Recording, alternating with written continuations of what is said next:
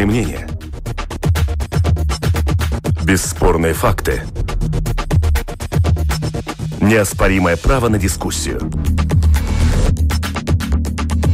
Это «Открытый вопрос» на Латвийском радио 4.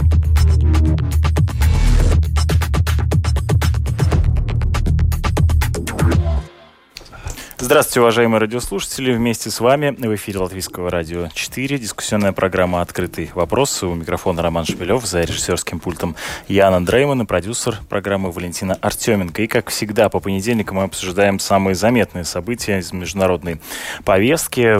В этой студии я приветствую вместе со мной профессор факультета социальных наук Латвийского университета Юрис Розенвалд. Здравствуйте. Здравствуйте. И председатель правления Центра исследования восточноевропейской политики Айнерс Лерхис Здравствуйте. Добрый день. Э, сегодня в Париже начнутся а, переговоры. Впервые за три года в нормандском формате соберутся за столом лидеры Украины, Франции, России и Германии для того, чтобы обсудить э, урегулирование ситуации на Донбассе. Однако э, многие обозреватели пишут о том, что ждать каких-то сенсационных заявлений о прекращении не стоит. И, как отметил сам а, президент Украины Владимир Зеленский, уже сама встреча, по его мнению, является победой. С 2016 года не было диалога, а значит и не было возможности даже разговаривать о прекращении войны. А, как вам кажется, уважаемые наши сегодняшние собеседники, а, вот чего стоит ожидать от этой встречи сегодня? Я думаю, что больших э, сенсационных результатов ожидать не стоит потому что позиции обеих э, государств очень-очень разные.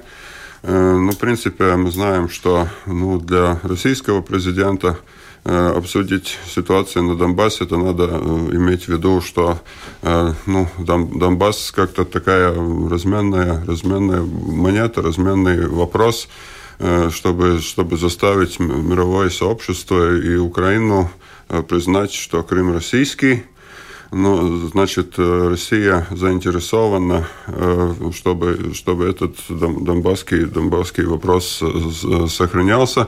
Ну, каждая, каждая из сторон, особенно украинская сторона, президент Зеленский уже наметили какой-то рам, такой рам, рамочный рамок до поездки в, Париж обозначая красные, красные линии. Но, в принципе, мы знаем, что ну, главная, главная цель и одна из, один из вопросов, который украинская сторона наверняка поднимет в этих, этих переговорах, это будет возвращение пленных из украинских пленных из, из России ну, в принципе, некоторые вопросы, которые э, касаются человеческих жизней, и это будет, э, конечно, такие вопросы будут, будут самые главные. Ну, российская сторона уже устами Пескова говорит, что ну, не, не стоит ожидать больших Э, далеко идущих э, результатов. Да, и может, пресс-секретарь... Может быть, будет, будет, будет какие-то, может быть, э, точки соприкосновения, которые будут сформулированы да, пресс-секретарь президента России Дмитрий Песков заявил, что соглашения очевидно не будет, никто не ожидает никакого соглашения, это было бы завышенными ожиданиями, о чем мы, кстати, энергично предостерегаем, заявил официальный представитель Кремля. Как вам кажется, господин Розенвалдс, а что можно считать положительными итогами встречи сегодня, проходящей в Париже? Ну, об итогах еще говорить раньше, они сейчас э, встречаются. Вот. А что касается, я бы хотел все-таки сказать, что есть целый ряд обстоятельств, которые говорят о том, что сама встреча происходит в несколько другом контексте, чем это было э, те первые встречи еще когда было давно, э, по той причине, что вы знаете, у нас иногда, когда э, говорят о теперешнем режиме в, э, в Кремле, э, в кремлевском режиме, да, то представление такое, что вот да, это усиление авторитарных тенденций, даже некоторые говорят, там тоталитаризм уже в какой-то своеобразной форме.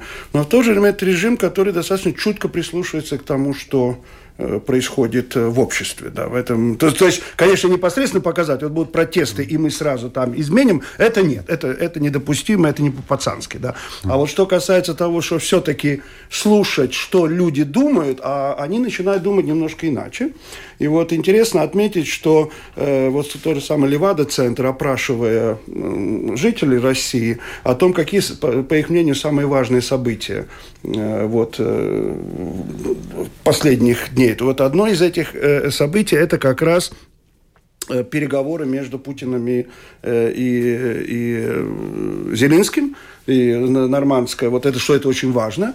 И кроме того, что еще э, само, э, само избрание Зеленского, оно все-таки изменило отношение к Украине в российском обществе. Это тоже показывает исследование. То есть от такого, ну, конечно, сформ, сформированного средством массовой информации, вот, так сказать, телевизором, да, что это, так сказать, хунта и так далее. Во-первых, эта хунта уже исчезла, да. Уже то, что Путин заявил о том, что все-таки надо более, так сбалансированно говорить, это, это все-таки важное заявление. И кроме того, очень важно сейчас, как как исследования показывают, эти опросы показывают, что э, теперь уже превалирует все-таки э, такое более положительное отношение к Украине. И вот на это каким-то образом, мне кажется, и э, Кремль реагирует. То есть я согласен, что каких-то прорывов не будет, но то, что сама ситуация формируется несколько другая, и с точки зрения, так сказать, российского общества, вот Зеленский, это уже не такой воинственный президент, каким был, какого делали во многом Порошенко, а это уже президент, который не в результате, так сказать, Майдана пришел, да, а который, которого мирным путем избрали, и вот этого излияния народа Украины. Так что я думаю, что контекст, он уже другой. И кроме того, я думаю, если говорить о контексте, надо, наверное, упомянуть и также и то, что, э, что если говорить о других участниках этого процесса, да, но у них тоже появляются новые мотивы, хотя бы то, что вот на последнем, мы будем говорить э, э саммите с НАТО, когда Макрон вот говорил о том, о что контексте... надо сказать Россию как-то все-таки все-таки привлекать. О контексте и об этой четверке мы еще поговорим а, подробнее, но прямо сейчас хотелось бы а, сконцентрироваться на первой встрече Зеленского и Путина. До этого момента разговоры проходили по телефону. А, самого Зеленского предостерегали от встречи с Путиным, но, как заявил Зеленский перед встречей, чего мне бояться, сказал он, я президент свободной страны, я нормальный, порядочный человек, я не продаю нашу страну никому никогда ни за что. Правда на нашей стране, а если за твоей спиной правда, правда, народ Украины и желание прекратить эту войну ты крепнешь каждый день, заявил Зеленский перед встречей в Париже. Вместе с нами на прямой связи глава Центра прикладных политических исследований а, под названием «Пента». Вместе с нами Владимир Фисенко из Киева. Здравствуйте, вы меня слышите? Да, добрый день, слышу вас. Э, как воспринимают эту встречу Владимира Зеленского и Владимира Путина сегодня а, в Париже в украинском обществе? По-разному. Судя по данным социологов, абсолютное большинство украинцев, 75% э, поддерживают мирные усилия нового украинского президента. Э, запрос на мир э, в украинском обществе очень большой. Но есть и другая позиция опять-таки по данным социологов, от 15 до 25 процентов по разным критериям выступают против любых, вот подчеркиваю это слово, любых соглашений э, с Россией, с Путиным. Э, есть э, э категорическое неприятие самих переговоров с Путиным. Э, и вот эти люди из разных политических партий, там есть и сторонники Порошенко, там есть и националисты, и э, сторонники, например, Святослава Вакарчука, а сейчас и Юлии Тимошенко. Вот они э, как бы объединились в движение «Нет капитуляции» и э, э, пытаются даже организовать новый Майдан. Вот вчера и сегодня в Киеве проходят протестные акции против э, э, подписания каких-либо соглашений с Путиным. Ну, как таковых соглашений, я так понимаю, что не ждет э, ни одна, ни другая сторона, или есть некоторые представления о возможных желательных итогах этой встречи? Ну, на самом деле, действительно, соглашений именно э, какого-то э, нового договора не будет, никаких предпосылок для этого нет, но будет общий итоговый документ, скорее всего, и весьма вероятно, что будет договоренность в самых общих терминах о прекращении огня, об обмене пленными. скорее всего, о дальнейшем разведении сил и средств в зоне конфликта, но без конкретизации, потому что, насколько я знаю, очень много э, конкретных различий в позициях Украины и России о том, как дальше проводить э, разведение войск в зоне конфликта. И будет, скорее всего, э, э, пожелание в адрес Украины продолжить действие закона об особом статусе конфликтных регионов. Возможно, также будет тезис о необходимости возобновления работы над дорожной картой Минских соглашений. Вот, собственно, и все, что можно ожидать сейчас. Да, и э, да, еще будет обсуждаться тема газа. Вот судя по последней информации, даже по составу российской делегации, Путин хочет с Зеленским э, проговорить э, вопрос о новом транзитном соглашении. Вот удастся договориться или нет, пока сложно сказать. А какова позиция Украины по этому вопросу? Украина за то, чтобы сохранился транзит российского газа в Европу. Это наш национальный интерес э, по двум причинам. Во-первых, это 3 миллиарда долларов ежегодно. Даже если объемы транзита сократятся, все равно это достаточно э, важная сумма для украинского бюджета. Во-вторых, многие эксперты считают, что пока работает эта труба, э, меньше риски прямой военной агрессии Э, России э, против Украины. Э, поэтому поддерживается продолжение транзитного соглашения, но на длительный срок. Россия хочет только на один год, ну, в связи со строительством Северного потока-2.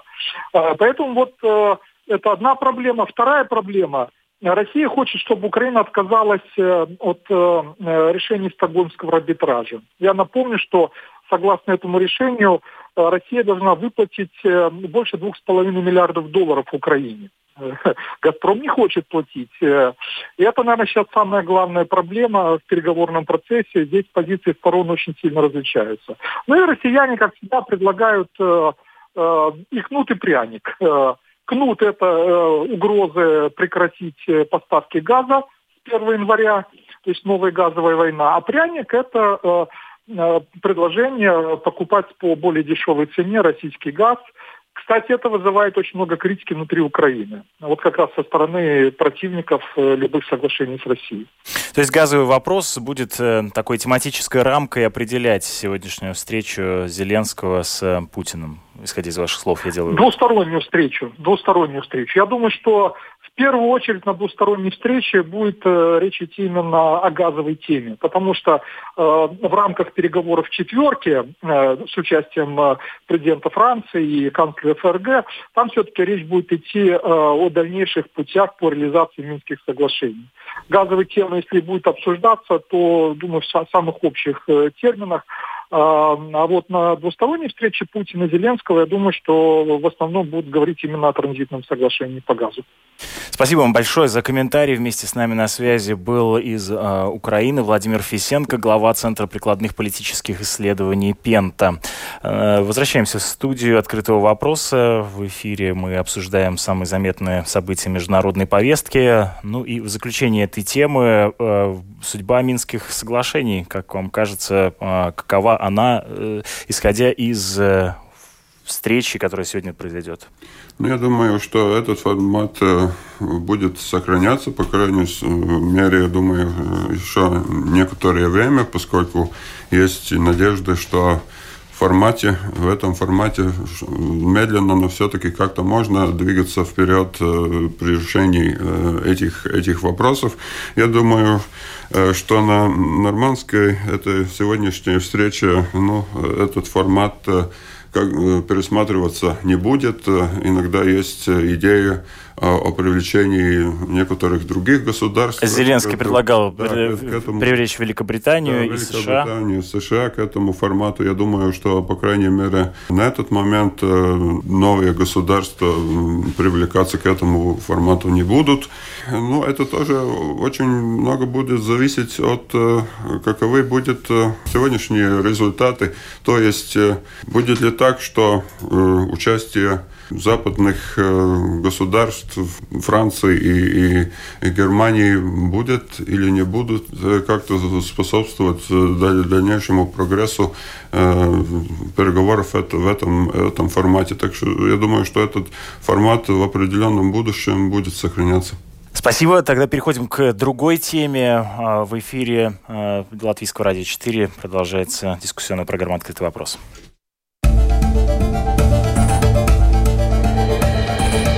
Это «Открытый вопрос» на Латвийском радио 4.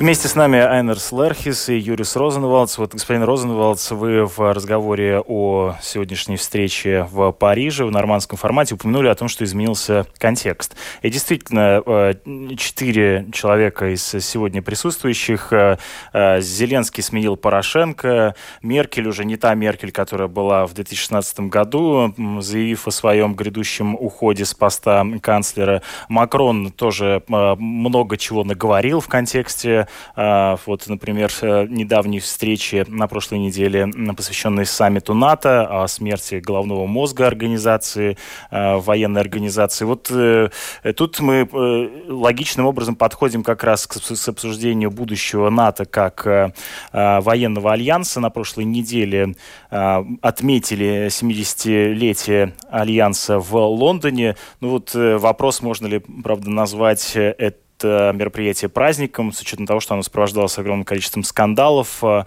как изменилось, вот как вы а, ощущаете, а, судя по новостям, что происходит с НАТО в канун и в дни своего 70-летия? Ну, я думаю, что один из таких э, больших, больших вопросов э, не, не, не только сегодня э, связанный с НАТО, но и в принципе в последнее время, последние 2-3 года э, связан с тем, что э, президент Соединенных Штатов Дональд Трамп э, неоднократно говорил о, о том, что и другим членам государствам НАТО надо больше финансирования уделять обороне. И вся, много из чего из, из риторики все время ходят вокруг этой, это, это, этих высказываний. Но он даже предложил да. 4 ввести процентов да, ну, он официально, официально не говорил о 4 процентах, он, он по-моему, говорил, э, говорил о том, что уже некоторые государства выделяют 2 процента, но и позже можно будет говорить, может быть, и, и о больш, больш, большей цифре. Да? Э, это, ну, я думаю, что масс-медиа тоже улавливали всякие, всякие высказывания. Э, одно из высказываний, которое вы упомянули, э, ну, даже некоторые говорили о том, что Франция может быть и выйти из, из, из НАТО, но такого, такого не, конечно, конечно, не случилось. Масс-медиа Э, конечно, тоже э, как он подбрасывали материал в огонь, э, связанный, например, с, с, позицией, с позицией Турции, турецкого президента Эрдогана насчет планов защиты балтийских государств и, и, и Польши. Но здесь мы, мы видим то, что ну, в дипломатии много и нередко всякие вопросы, которые дипломаты обсуждают, обсуждают, но мы, мы не знаем, э, как говорится, детали э, таких переговоров, но время от, э, от времени какие-то аспекты выплывают в прессе. Это был случай, по-моему, в американской прессе это, это случилось, да, и вокруг этого, конечно, поднимается большой шум, большой шум о больших, очень больших разногласиях, но это, в принципе, решение таких вопросов, это повседневная жизнь э, дипломатов.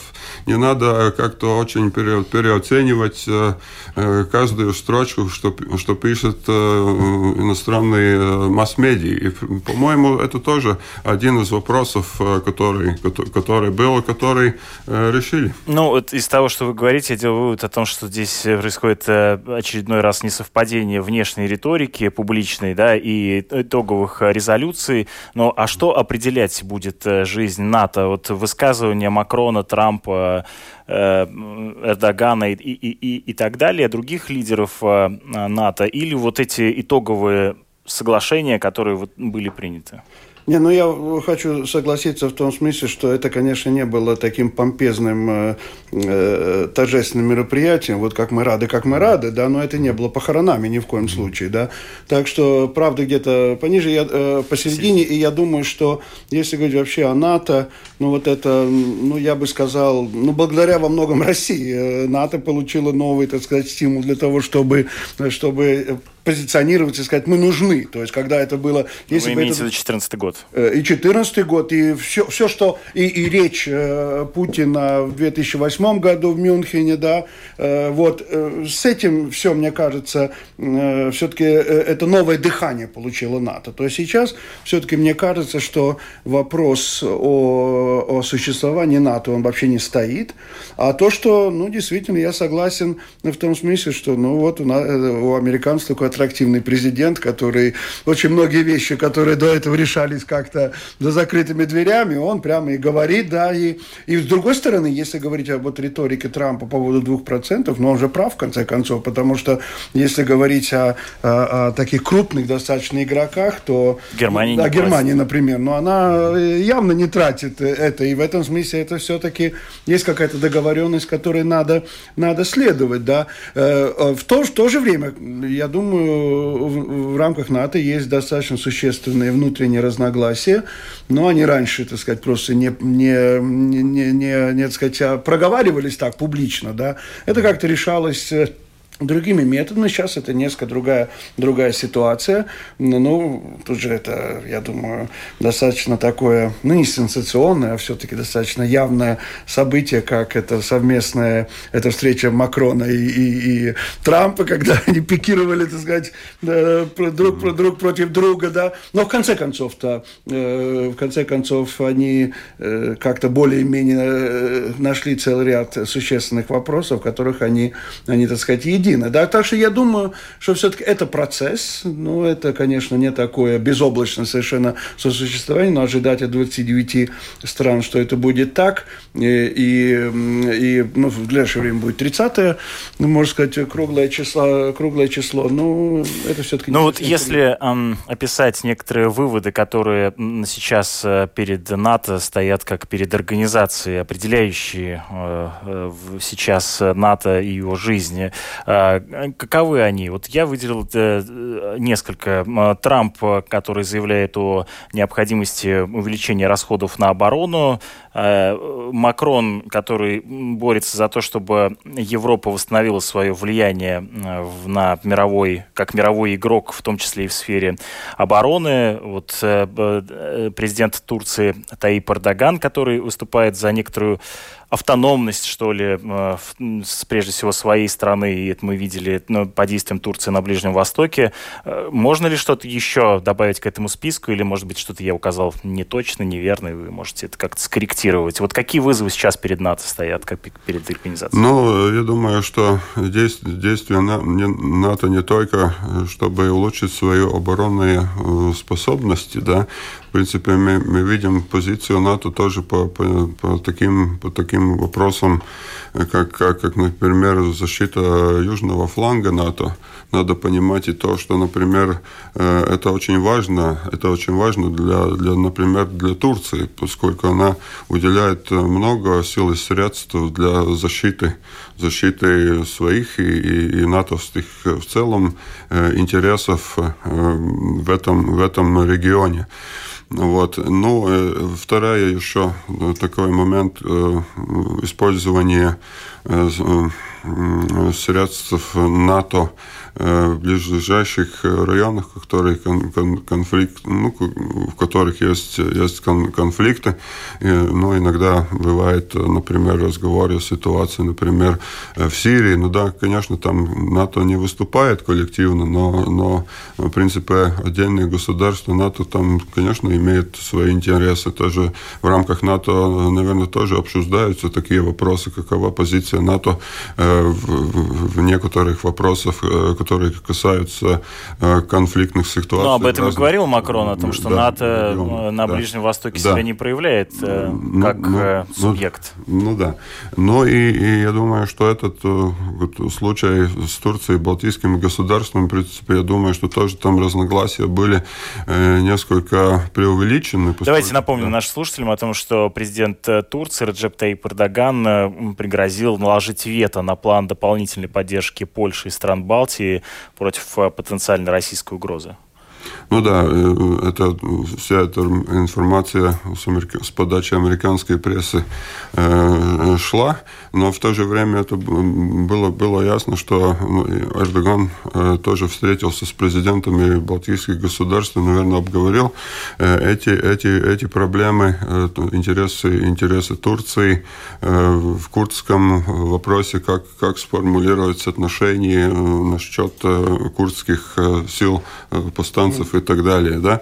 Но э, Столтенберг, как известно, э, сказал, э, генеральный секретарь НАТО э, сказал, что в течение э, встречи глав э, государств и правительств НАТО удалось решить этот вопрос.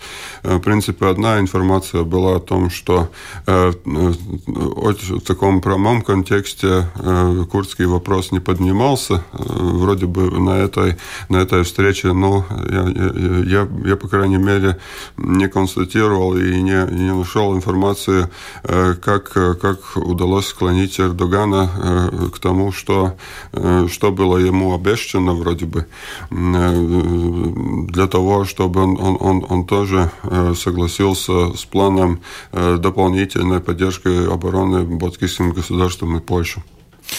Э, давайте послушаем э, запись э, посла Латвии в НАТО. С ним поговорила продюсер программы Валентина Артеменко. Эдгар Скуя так представил позицию Латвии в Альянсе. Действительно, до того мы читали и видели такую политическую, публичную полемику лидеров некоторых стран Альянса. Но что касается самой встречи в Лондоне, хочу отметить, что она была очень положительной, конструктивной. Что важно, дискуссия была открыто, все высказывались откровенно – но тем не менее основные принципы Альянса были подтверждены. Об этом свидетельствует в том числе и декларация, которая была утверждена лидерами стран Альянса. Если кто-то ожидал какой-то интриги, скандала, этого не случилось. Почему так много говорилось, поддержит ли документы Турция о защите Польши и стран Балтии? Почему этот вопрос, он был какой-то отдельный или основной? Во-первых, основные вопросы встречи в Лондоне были обеспечение более справедливого распределения бюджетов, борьба с терроризмом, контроль над вооружением. Эти были фундаментальные вопросы. Адаптация НАТО к новым вызовам. Вопрос планов обороны. Там была возможность лидеров и президентов и премьер-министров встретиться, в том числе Балтии, Польши и Турции. Это в некотором роде совпало с саммитом и на этой встрече лидеров Балтии, Польши и Турции было принято решение продолжить процедуру по планам обороны. Это не являлся таким основным или каким-то ключевым. Почему спорным оказалось? Не все детали возможно раскрыть, но наши планы обороны получили подтверждение всех стран Альянса, и они продолжают свою дальнейшую процедуру. Могло оказаться, что эта оборона не обеспечена? У НАТО много планов обороны, военных планов. Это был только один из документов, просто его утвердили на встрече в Лондоне. Это не было ключевым решением Лондона. А могло оказаться не так? В обороне было бы отказано нашим странам? Нет, нет, нет. Процедура продолжалась бы в любом случае. Вы знаете, даже не стоит, наверное, там углубляться в деталях. Есть план обороны, который был утвержден. Это было общим решением лидеров, в том числе лидеров, которые об этом непосредственно говорили, это Турция, Польша и Балтийские государства. Что касается распределения бюджета, здесь были какие-то сложные моменты? Дискуссия по поводу распределения времени начата уже в июне. Дискуссии велись почти до самой встречи в Лондоне. Но сейчас это решение принято, то есть европейские государства уделяют больше средств для организаций, для самого альянса. Америка в этом плане снижает свои, уменьшает свои расходы. Второй общий вопрос ко всем странам Альянса – это увеличить бюджет обороны. Об этом и велась речь президентов на встрече, на обеде, когда президенты Балтии, Польши и всех девять государств, у которых есть 2%, встретились с президентом Соединенных Штатов. Интересно, а те, кто не платит 2%, это для них единственное наказание, что они были не приглашены на обед, оплачиваемый Трампом? Или у них будут проблемы другие? Э, остальных членов Альянса постоянно призывают увеличить свои оборонные бюджеты, и, конечно, они и это делают. То есть все государства представили свои планы, как бюджеты будут э, увеличены. Не идет речь об наказаниях и каких-то угу. санкциях, просто это общий призыв. Ну и мы имеем такой привилегии, как служить хорошим примером. Говоря о бюджете, упомянули, что Соединенные Штаты будут сокращать определенную часть расходов. А что в приоритете, на что будут тратиться деньги НАТО? Ну, это повышение боеготовности сил НАТО, адаптация, реакции к новым вызовам, в том числе и к новейшим технологиям. А новые вызовы это? Новые вызовы это в том числе расширение влияния Китая, это новые технологии, 5G в том числе, терроризм в том числе, террористы пользуются новыми технологиями. Это очень э, такой широкий список. С послом Латвии в НАТО Эдгарсом Ску я поговорил Валентина Артеменко. Вместе с нами в этой студии Айнерс Лерхис и Юрис Розенвалдс.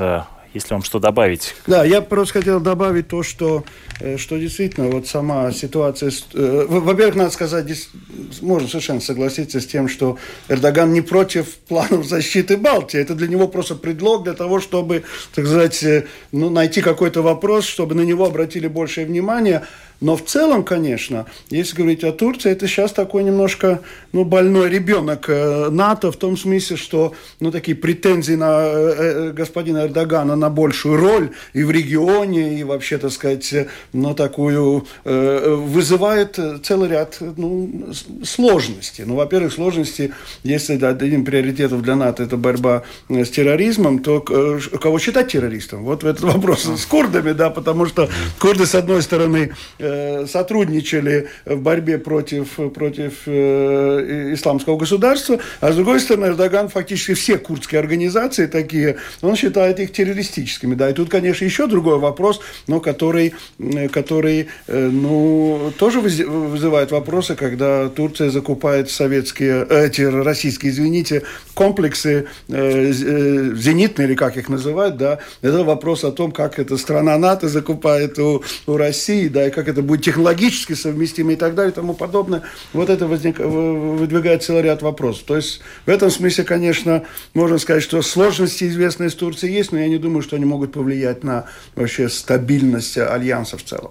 Ну да, я, я думаю, что традиция НАТО, как же так и Европейского Союза, например, что эти саммиты, которые год от, от года организуются, там большие длинные дискуссии целый день, пол, пол ночи еще, да, ну, в принципе, очень, хоть, хоть в поздном вечере или поздной ночи, но все-таки традиция такая, что все э, стороны э, подходят к решению каких-то проблем и согласовывают декларации декларации или другие основные э, заключительные документы конференции.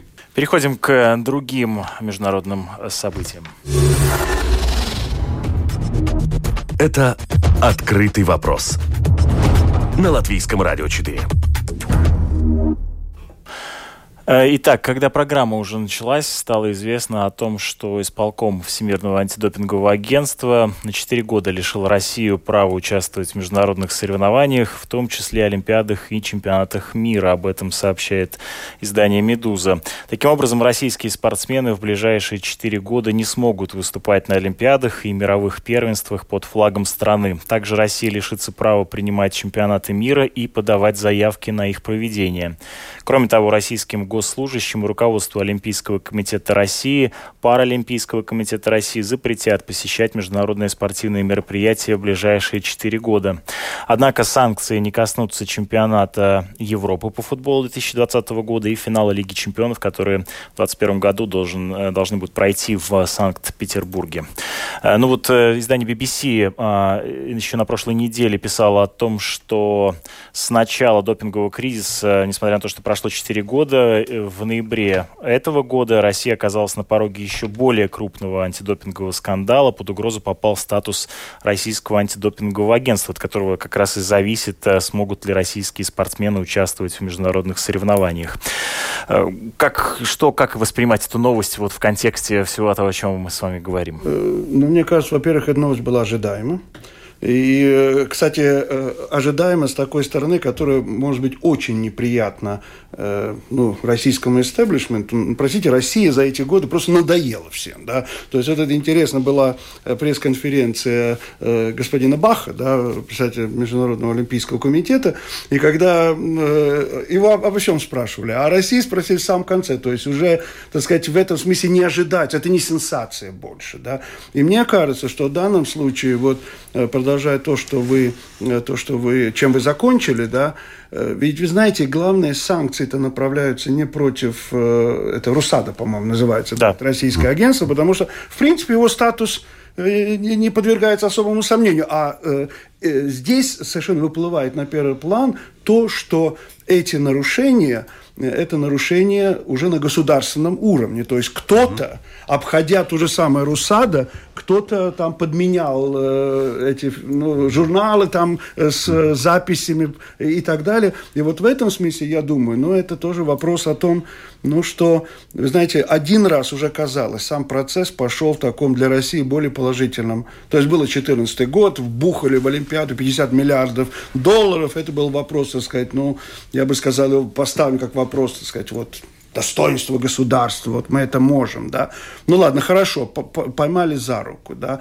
После этого, казалось, уже все процессы пошли в ту сторону, ну да, мы понимаем, да, это не государственно, и вот опять э, это, и причем, э, если говорить сейчас об тех ответах, которые дало, э, дало э, вот, российское руководство, соответствующее, ну, компетентной, так сказать, институции.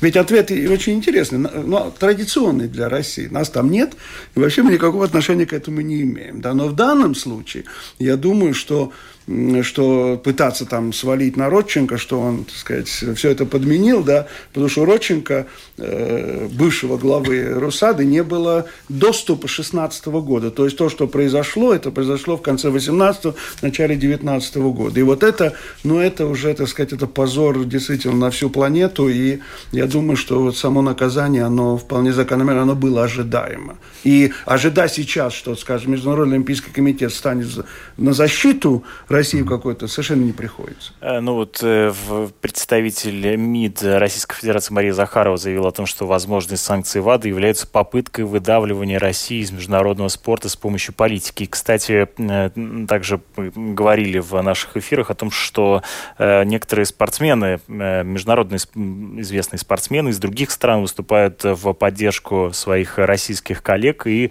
как бы выступают против того, чтобы самих спортсменов отстраняли. Вот в данном случае как тут э, это отразится на, ну, что называется, спорте, да, его э, без российских спортсменов, которые часто составляют довольно серьезную конкуренцию многим по всему миру. То есть как, почему именно спортсмены в данном случае страдают? Не страдает ли международный спорт от этого, от политики? Ну, то, что страдают спортсмены, в этом вопросе вообще большая историческая традиция, если можно сказать. Мы можем вспоминать неучастие не участие запад, э, спортсменов западных стран в 1980 году э, в Москве на, на Олимпиаде. Потом ответный шаг в 1984 э, году в Лос-Анджелесе и так далее. Но есть, конечно, будут наверняка дискуссии сейчас о том, что надо все-таки надо все-таки привлечь российский, дать возможность российским спортсменам в тех видах спорта, которые ну, как-то не, не, не, не набирали грехов, как говорится, Федерация этих, этих видов спорта России, все-таки участвовать под, под, может быть, под олимпийским флагом, да? флагом или как-то в каком-то нейтральном, да. нейтральном, да. нейтральном, нейтральном статусе, потому что ну, это самая главная мечта всех спортсменов участвовать, конечно, в олимпийских И, и учитывая играх. то, что, что уже да. в 2016 году да. не участвовали. Да, это, это, это, это все, все продолжается, это все, все продолжается, но и в начале 2019 года, когда ну, было, было э, опять э, констатировали все, Всемирное антидопинговое агентство, что некоторые, некоторые данные, э, которые российская сторона дала, дала этому Всемирному агентству, они не точны, и вопрос был о получении доступа к московской антидопинговой э, лаборатории, и там тоже э, был такой момент, что фиксировали, э, что были утрачены какие-то данные, в принципе, не, не было больше этих данных. Они, наверное, были стерты с базы, с базы данных Московской лаборатории и так далее. Это было, конечно, я согласен с коллегой, что это было ожидаемо. Такой, такой вопрос. Сейчас главный вопрос, и будут ли какие возможности под нейтральным статусом участвовать российским спортсменам. Ну, мне кажется, что, скорее всего, это будет тот компромиссный вариант, чтобы действительно не, на, не, не наказывать спортсменов. спортсменов. И, кроме да. того, то, что вы упомянули, и чемпионат Европы, ведь э, тут надо смотреть с той точки зрения, э, которые из международных федераций подписали так называемый кодекс соответствия. Да? И вот в этом УЕФА как раз Э, его не подписывал, и в этом смысле, э, то есть вот эти санкции, э, это уже дело федерации, поскольку федерация не подписывала, то есть она может в этом, так сказать, позволить происходить этим футбольным соревнованиям. Но что касается других видов спорта, тут это, я думаю, эти санкции действительно были вполне ожидаемые, и, ну, как это такова новость, спортивная жизнь. Теперь. Как эта новость отразится на, э, отразится на отношениях России с внешним миром? На внутреннюю политику. Ну, вы знаете, я думаю, что в данном случае вот эта международная, так сказать, позиция, она настолько монолитная, что, что я, я не думаю, что это может каким-то образом использоваться и против. Э, и вот, например, нас обижают лишний раз. Потому что и даже те же самые социальные сети показывают, что все-таки это действительно это нет дыма без огня. Тут есть очень много проблем. Именно, так сказать, в государственном подходе к организации спорта. Дело, речь не идет о каждом конкретном спортсмене, но о том, как это организуется на государственном уровне. Ну да, так, так точно, поскольку мы знаем, что случаи с допингом, конечно, есть у спортсменов многих, многих государств, да, но это самое главное, что это была государственная программа э, в России э, по, по, по, по, по допингу. Мы знаем, ну, э, здесь какие-то схожие черты, наверное, с соревнованием между, между тем, которые ну, делают законы, юристами и тем, которые эти законы ну, нарушают. Э, тысячелетиями э, есть такая, такая борьба, что улучшение законов – это после того, что э, другие нашли лазейки в существующих законах.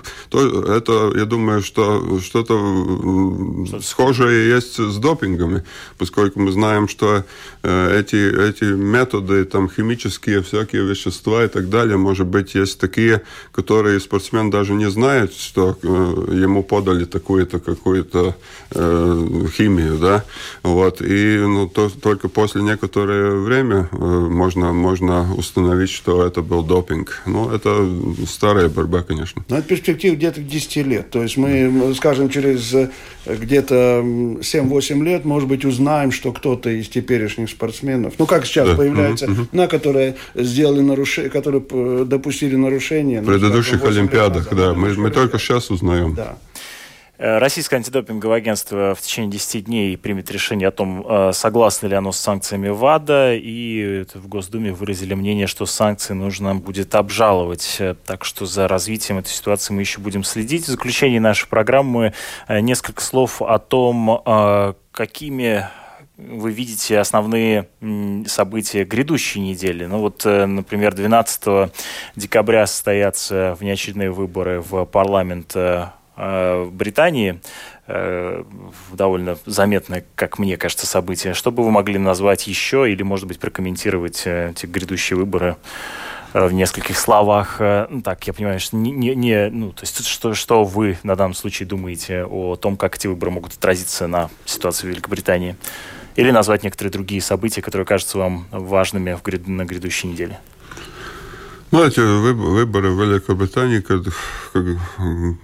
конечно, пройдут под, под знаменем Брексита. Безусловно. Да. Они из-за этого, собственно, да, возникли. Да, это самое главное, что... Но ну, я думаю, что мы, мы будем, конечно, видеть, видеть э, в основном те, которые, которые за, за Брексит, они будут, будут говорить о том, что, что это надо, и это хорошо. В принципе, такие ну, политические дискуссии, я думаю, что будет и после, конечно, после, после выборов. Но мне кажется, сейчас уже у очень значительной части британского общества, то есть, конечно, это прежде всего их проблема, британского общества есть, мне кажется, настроение, которое можно описать словами «лучше ужасный конец, чем ужас без конца». То есть, э, когда-то надо все-таки какой-то ясности прийти, даже если эта ясность будет очень неприятной, неприятный, но, но такой, так сказать, раздрай, который сейчас вот эти уже, начиная с 16 года, на протяжении трех лет, когда, в общем-то, никто не знает, что будет, да, ибо очередное голосование приводит к тому, что будет еще какое-то голосование, да. В конце концов, это когда должно кончиться, и я думаю, э, что, ну вот, э, выборы внесут какую-то ясность, можно надеяться, да. Какая она будет, ну, тут трудно сказать. Итоги этих э, выборов в британский парламент мы обсудим уже в следующий раз, следующий понедельник. Э, благодарю вас за то, что э, сегодня с нами проанализировали события международной повестки. В этой студии были профессор факультета социальных наук Латвийского университета Юрис Розенвалдс и председатель правления Центра исследования восточноевропейской политики Айнерс Лерхис. С вами был Роман Шмелев, за режиссерским пультом Яна Дреймана, продюсер программы Валентина Артеменко. Оставайтесь с нами. Через несколько минут вас ждут э, новости. Это «Открытый вопрос» на Латвийском радио 4. you